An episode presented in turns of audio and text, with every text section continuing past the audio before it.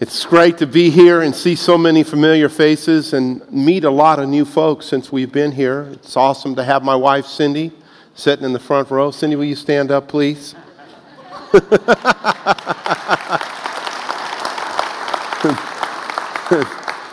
and Pastor Stan, I love him and Karen. We just are such dear friends, our families now for over 20 years, and uh, I'm so sanctified proud of you guys and what you're accomplishing here. And I drive up on this campus, and it's just neat to see and to speak at the Christian school here on Friday and see the hunger and the openness of the students.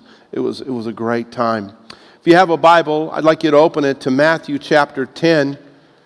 Matthew chapter 10 and verse 29. You can read on the overhead if you would like.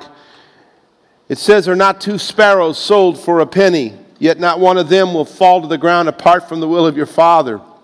And even the very hairs of your head are numbered. My wife said my hairs are getting more numbered because my hair is really long. She thinks I'm lost in the 80s, but Stacy told me I look younger, so that made me feel good. So don't be afraid. You're worth more than many sparrows. Luke 12, 6, it said, Are not five sparrows sold for two pennies? Yet not one of them is forgotten by God. Indeed, the very hairs of your head are numbered. Don't be afraid. You're worth more than many sparrows. Notice it says numbered, didn't say counted. Counted is chance, numbered is purpose. The hairs of your head are numbered. Matthew 10 29 are not two sparrows sold for a penny. Luke 12 6 says there are not five sparrows sold for two pennies. If two sparrows are sold for a penny, how many should two pennies buy? Four. I graduated from a major college. But he said in Luke, five are sold for two pennies. We have a fifth sparrow. And that's what I want to talk to you about this morning. The fifth sparrow. Let's pray. Father, help in Jesus' name. Amen. How many know if I haven't prayed before I got here, there's no use in me praying a long prayer to impress you this morning? In Bible days, they would sell sparrows in the marketplace, roasted sparrows. If you bought four sparrows, they threw in a fifth one for free. It's like a baker's dozen. You buy 12 donuts, they throw in an extra one. The fifth sparrow was thrown in as part of a bargain basement deal. It didn't count. It was a reject. It was worthless. As far as the shopkeeper was concerned, it didn't have value. Didn't have value. If, if the price of an object is measured, the, value of an object is measured by the price that's paid for it. Think about you. When it came to your soul, God didn't deal in pennies and He didn't deal in sparrows. He sent heaven's best. If the value of an object is measured by the price that's paid for it, I certainly understand that when I go shopping with my wife, in which I don't like, but I do when, when I, I go because I like to go if I get to buy things for me, but if I'm just totally buying things for her, it, I, get, I get tired quick. because it's like if, if I'm shopping, I want to go into the store and get what she wants. And I'm one of those people, if I'm going to buy cologne, I know what cologne I want. I go in, I pick my cologne up. If I buy sunglasses, I know exactly what kind of sunglasses. Those are my two vices, by the way, cologne and sunglasses. So, so I, um, I know what I want, and I'm going in and buy it. But with her, if it's a blouse, for an example, what, what size? Medium. What color? Blue. And we go in the store, and I'm like, there's a blue one. It's really nice. Let's get it. She goes, No, I want to try it on. Then she tries it on. Then she tries another one on. Then she tries another one on. Then she decides she wants to go down the, the mall and try on some boots. And now, now we're everywhere in the mall trying stuff on. And we still haven't got a blouse. And I, I need a blouse. Bad. I'm like, I need a blouse. As a matter of fact, after she's tried all the blouses, I don't care how much they cost. I'm like, get that blouse right now. Get it. Get me one. the other thing that I don't like is garage sales. Now, if you like garage sales, please, I'm not picking on you, I'm not being mean. They're just not for me. And I remember she bought some encyclopedias and she had me go pick them up. And I had to get out of the car, I had sunglasses on, my disguise, a hat, and I'm walking up, picking up encyclopedias, putting them in the trunk, driving off. And so uh, she decided we were going to have one. Our daughter was going away for YWAM and that we were going to have a garage sale. it was really funny because we're selling all this stuff and people are showing up. And um, I remember she was so funny because she had a blouse. And in this blouse she really liked. And she was, and Cindy's Lebanese, and I'm not making fun of any people that have an Arab background, but she is very frugal. She wouldn't let this blouse go. her and this lady are haggling over this blouse. I'm like, sell it to her for whatever. It was embarrassing. I'm like, here, lady, you can take it. Please, Cindy. It was the principle of the thing. If the value of an object is measured by the price it's paid for it, look what's paid for you. Do you realize we serve a God who goes to the funeral of every sparrow? God never misses one. How much do you mean to Him?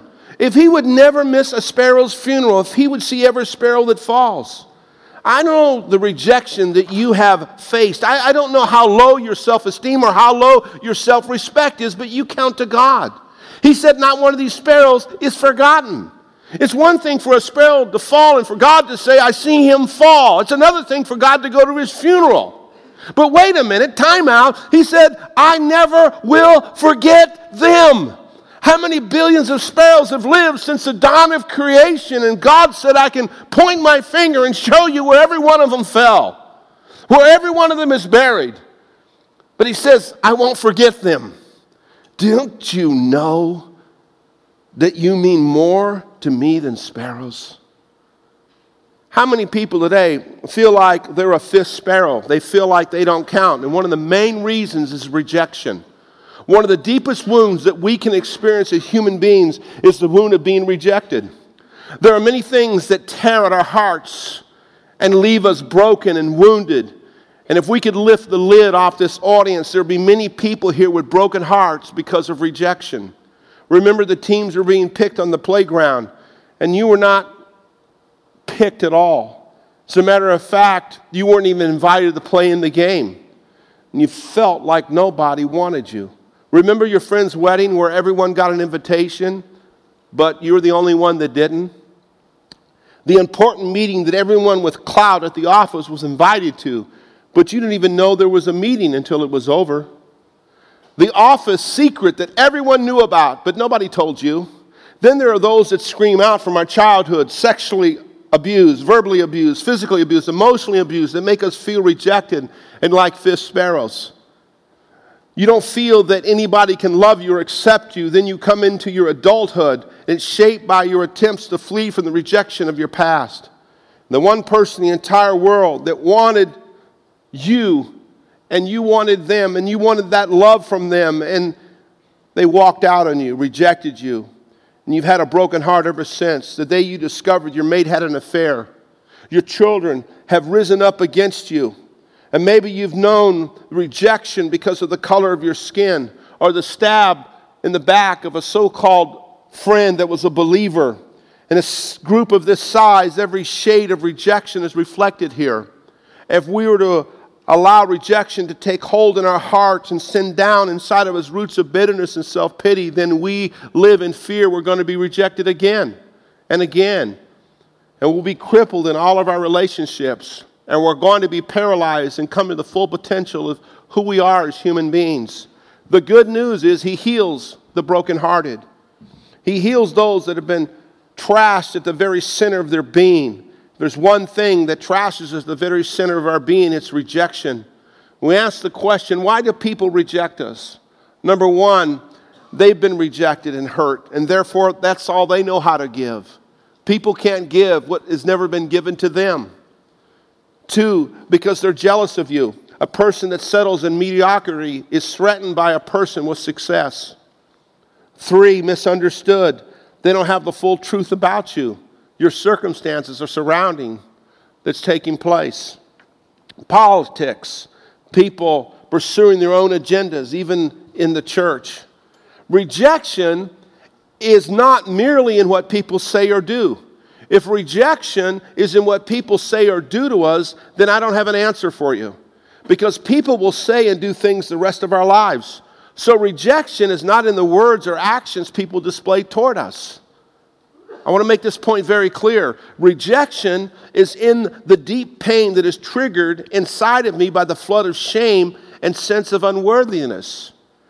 Feelings that I'm unlovable when people reject me. Rejection is not in what they say or do, rejection is in the pain and shame that comes when they do it.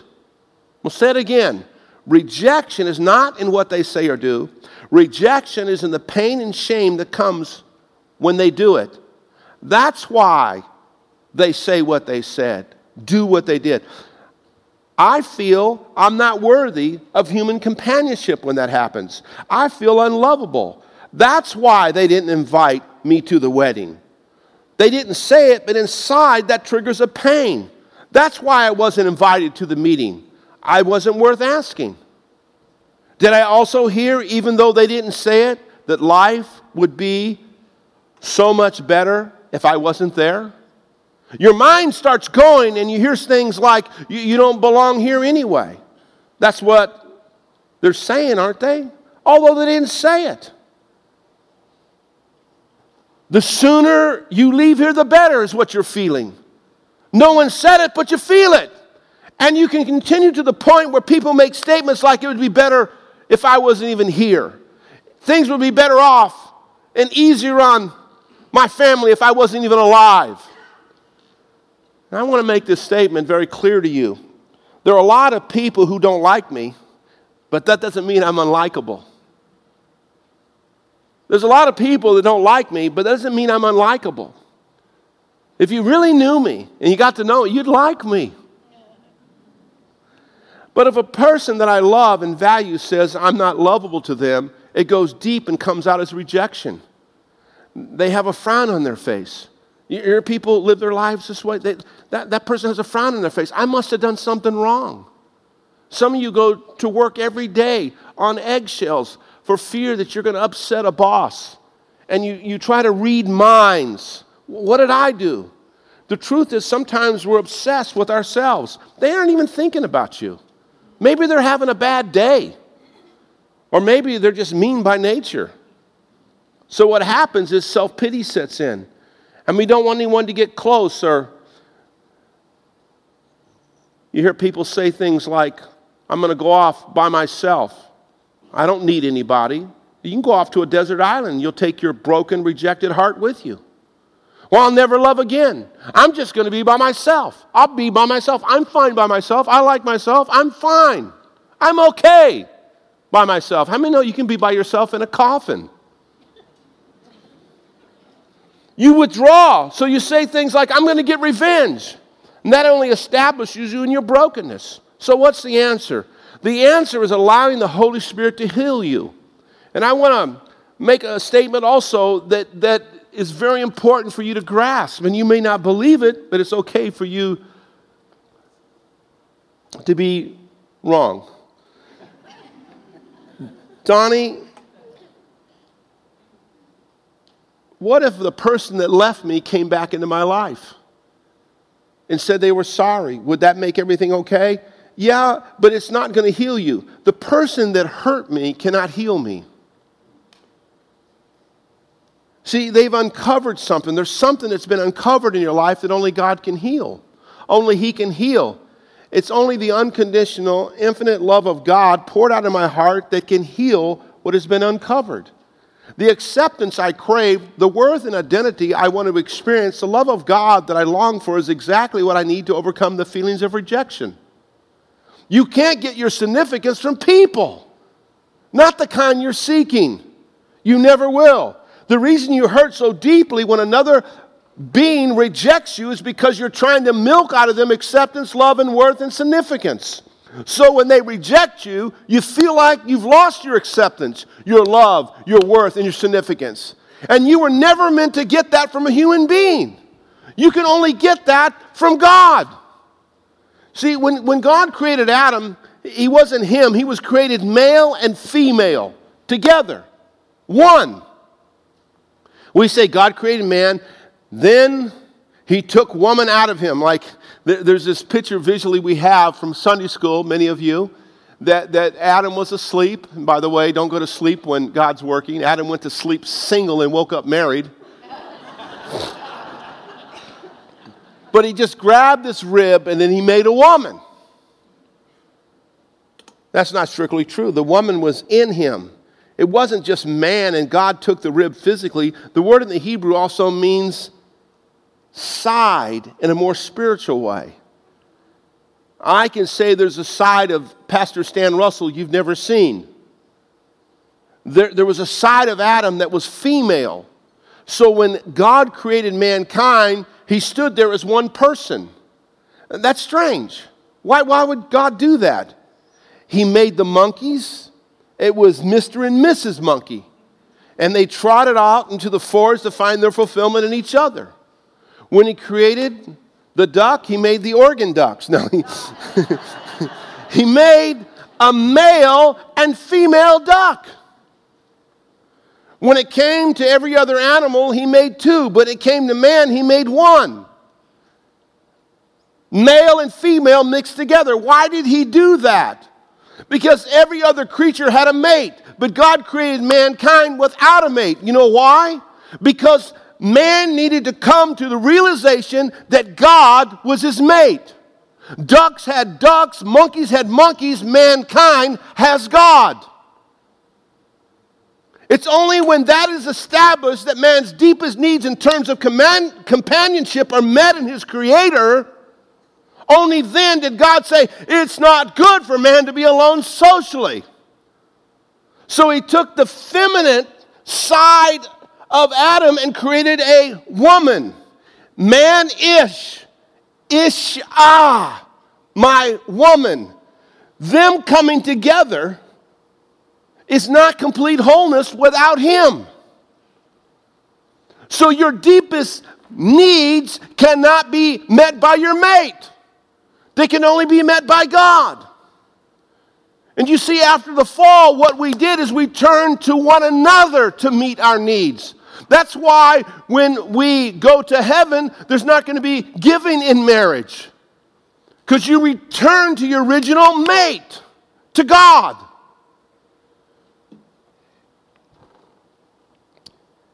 Man had to learn that. And we're still learning that.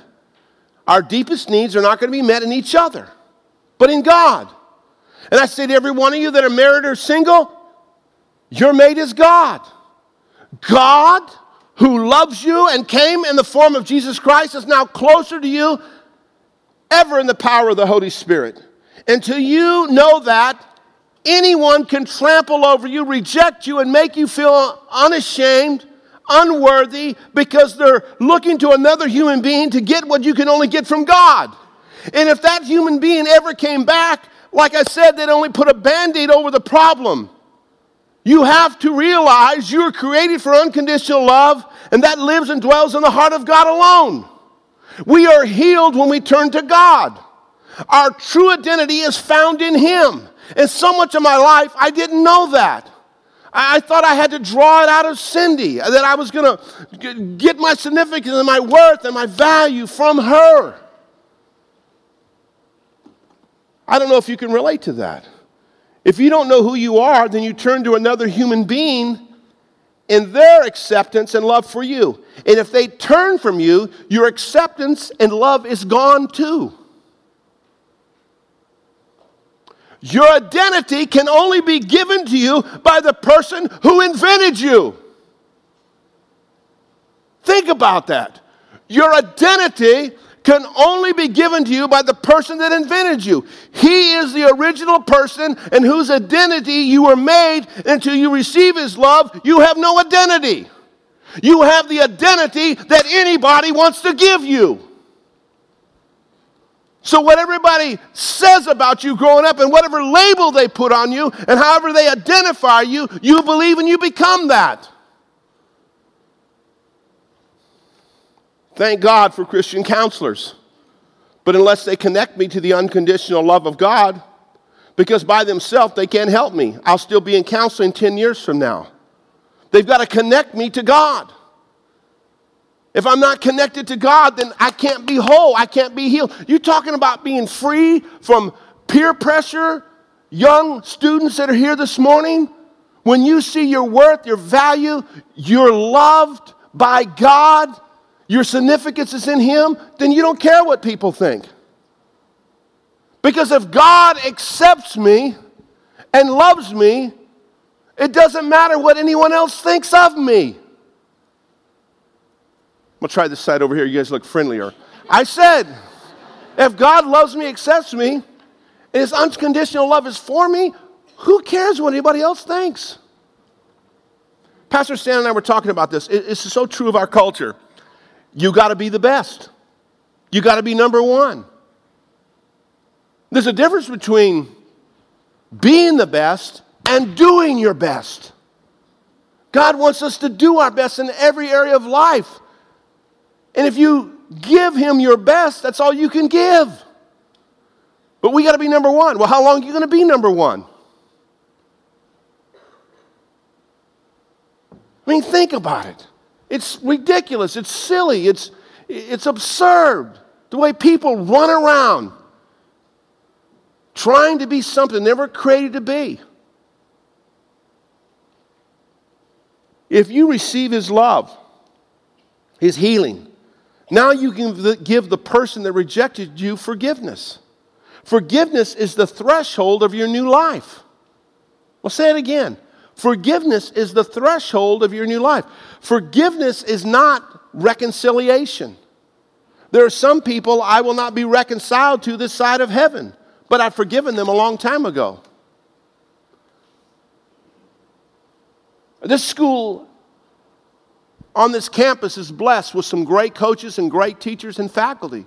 But when I played college football, there was one coach that did not like me, I didn't like him. He was not very truthful to me. And, and anytime any scouts came around to even look at me, he would say, Don't look at him. He's a head case. He's this, he's that. He would label me. And I had great bitterness toward him. And when I became a Christian, he was the first person that I had to forgive. And God made it very clear to me to go to him and ask for forgiveness. And you know what I did? I went to him and I asked him to forgive me for the bitterness I had in my heart toward him. And he just looked at me and said, Okay. I mean, I walked away with tears in my eyes released from forgiving them. Because when you forgive someone, it doesn't mean you agree with what they've done to you, it just means I released it. He rejected me in school, he, he, he didn't want anything to do with me. And that hurt. As a young man, that, that was very difficult for me to deal with. But last year, when he was on his deathbed and he was dying, I hadn't seen him in some 20 some years. He told one of his former players, good friend of mine who travels with me, Darwin, he said, I want to see Donnie. I told Darwin, I said, Darwin, I made things right with him. I've forgiven him. Forgiveness in plain English is to release, to release them to God. They're no longer in my hands for judgment or mercy. I put them in the hands of God. I've forgiven him. I released him. Haven't lived or thought about it since. I've let it go. But now to go visit him, why do I need to go visit him, Darwin? He said, Because he's dying and he asked for you. I said, Okay, I'll go if you go with me. So we went.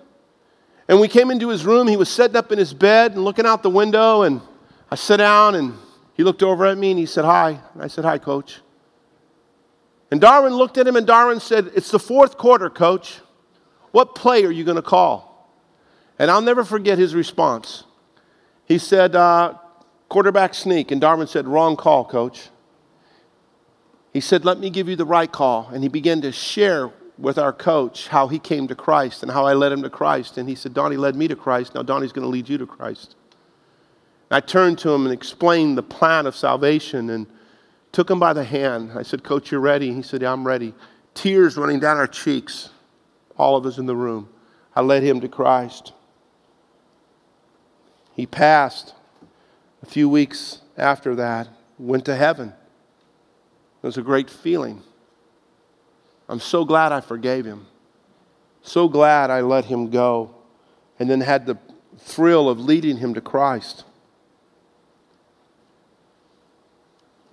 We're in the process of learning that our love, acceptance, and security and identity, our worth, are found in God, not a human being. He satisfies you with His loving kindness. So I don't have to go through life feeling rejected. However, I'm going to be realistic.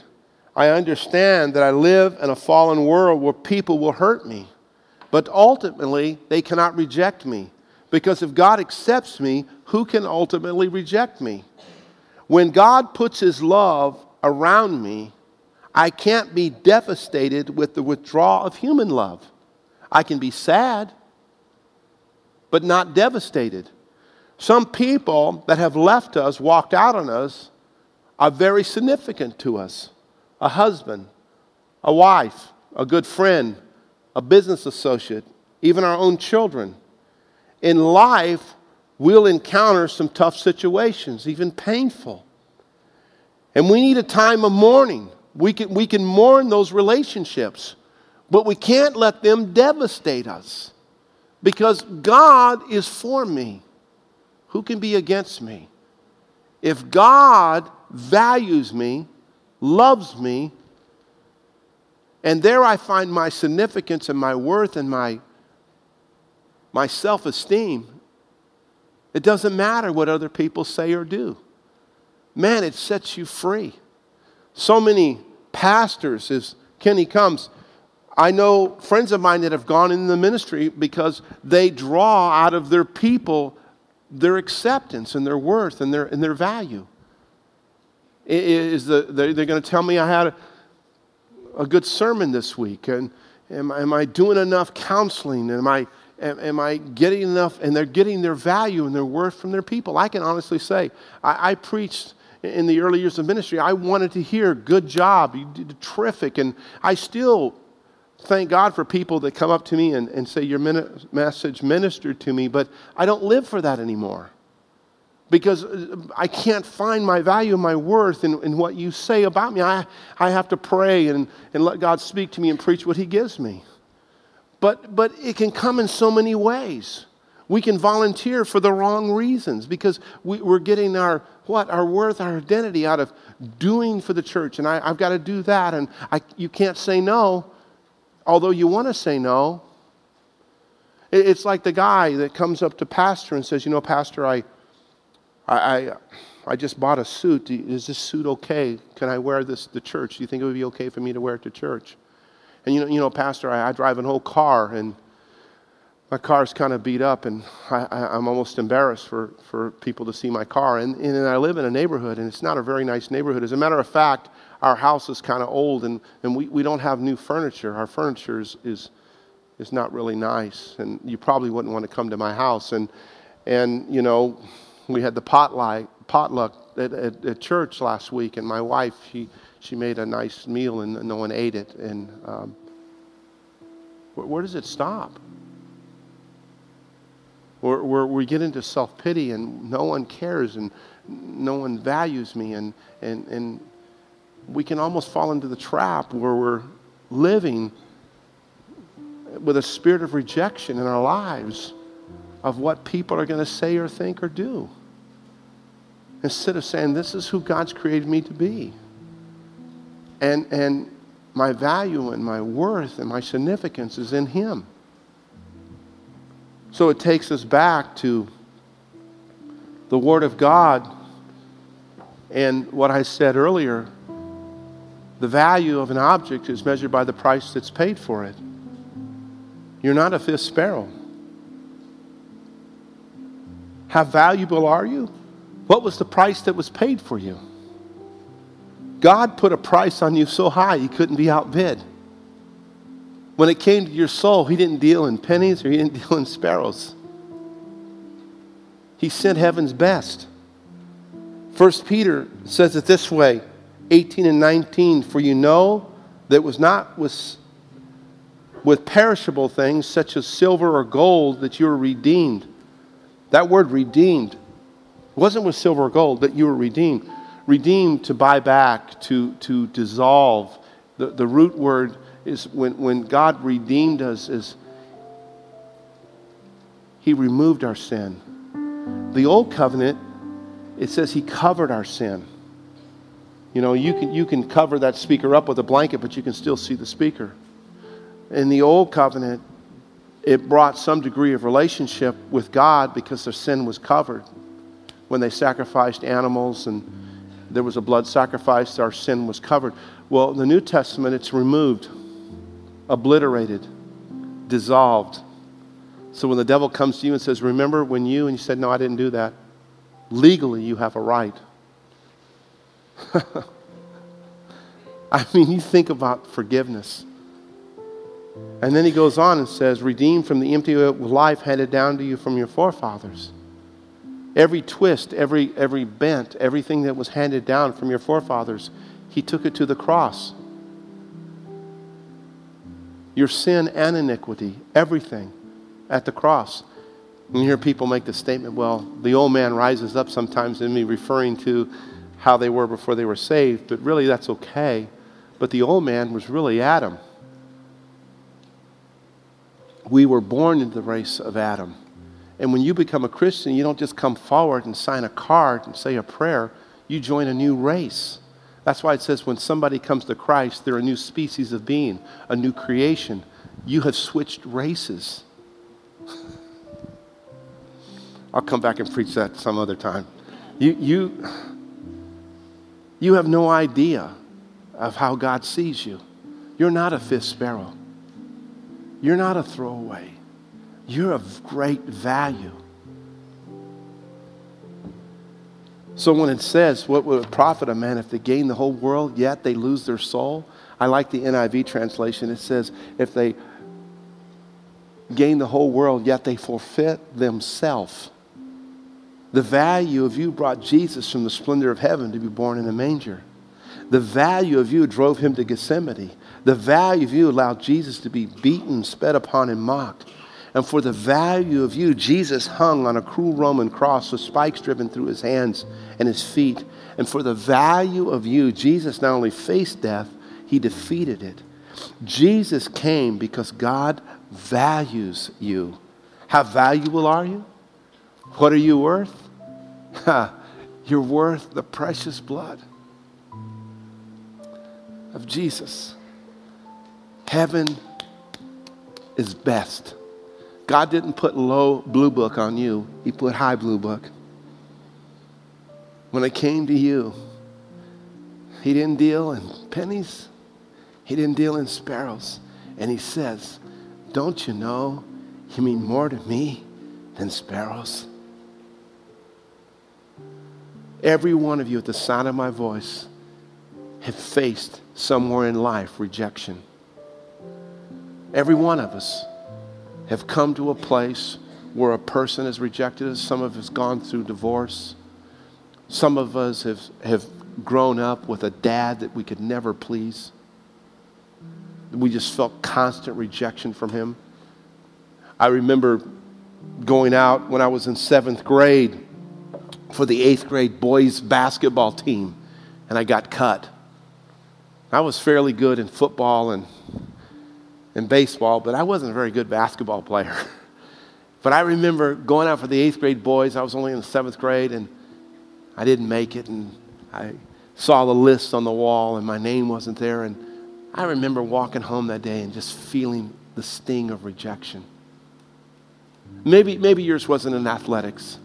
Maybe it was in the academic realm where you were striving for, for grades and you, you, wanted that grade and you pushed and you studied and you, you prepared yourself and it just didn't work out. Maybe you were turned down by some institution or somewhere in your life you, you, you felt that rejection. And some of you women in here have felt it since your childhood. Felt like you could never live up and never, never get to that place where you got the approval of that adult in your life that you were seeking. We, we struggle with that, and, and some of us today carry that rejection into relationships that we have. And so here I am with Cindy, you know, trying to draw out of her significance and out of her and, and her, her giving me that value that I never got from my father, that, that significance, that sense of you got what it takes. Man, I wore her out. And finally, one day, God spoke to me about his unconditional love and said, Donnie, You can't give it to your wife, your children, because you won't let me give it to you. And out of that encounter where God began to pour out into my heart his unconditional love, he began to show me this rejection thing that is in so many people. And it's a direct result of them not understanding their worth and value and significance in God. Because if God accepts me, if God values me, now I get my deepest needs met out of Him, and it's caused her to be drawn more to me because I'm not wearing her out. We, we can't look to our spouses to meet our every need. And some of us do that, and it has created frustration in our marriages. Thank God for our marriages, and needs are met there. But my ultimate need is in Him. And when He meets that need, I can turn and not just lead, but help meet her need as the husband in the home.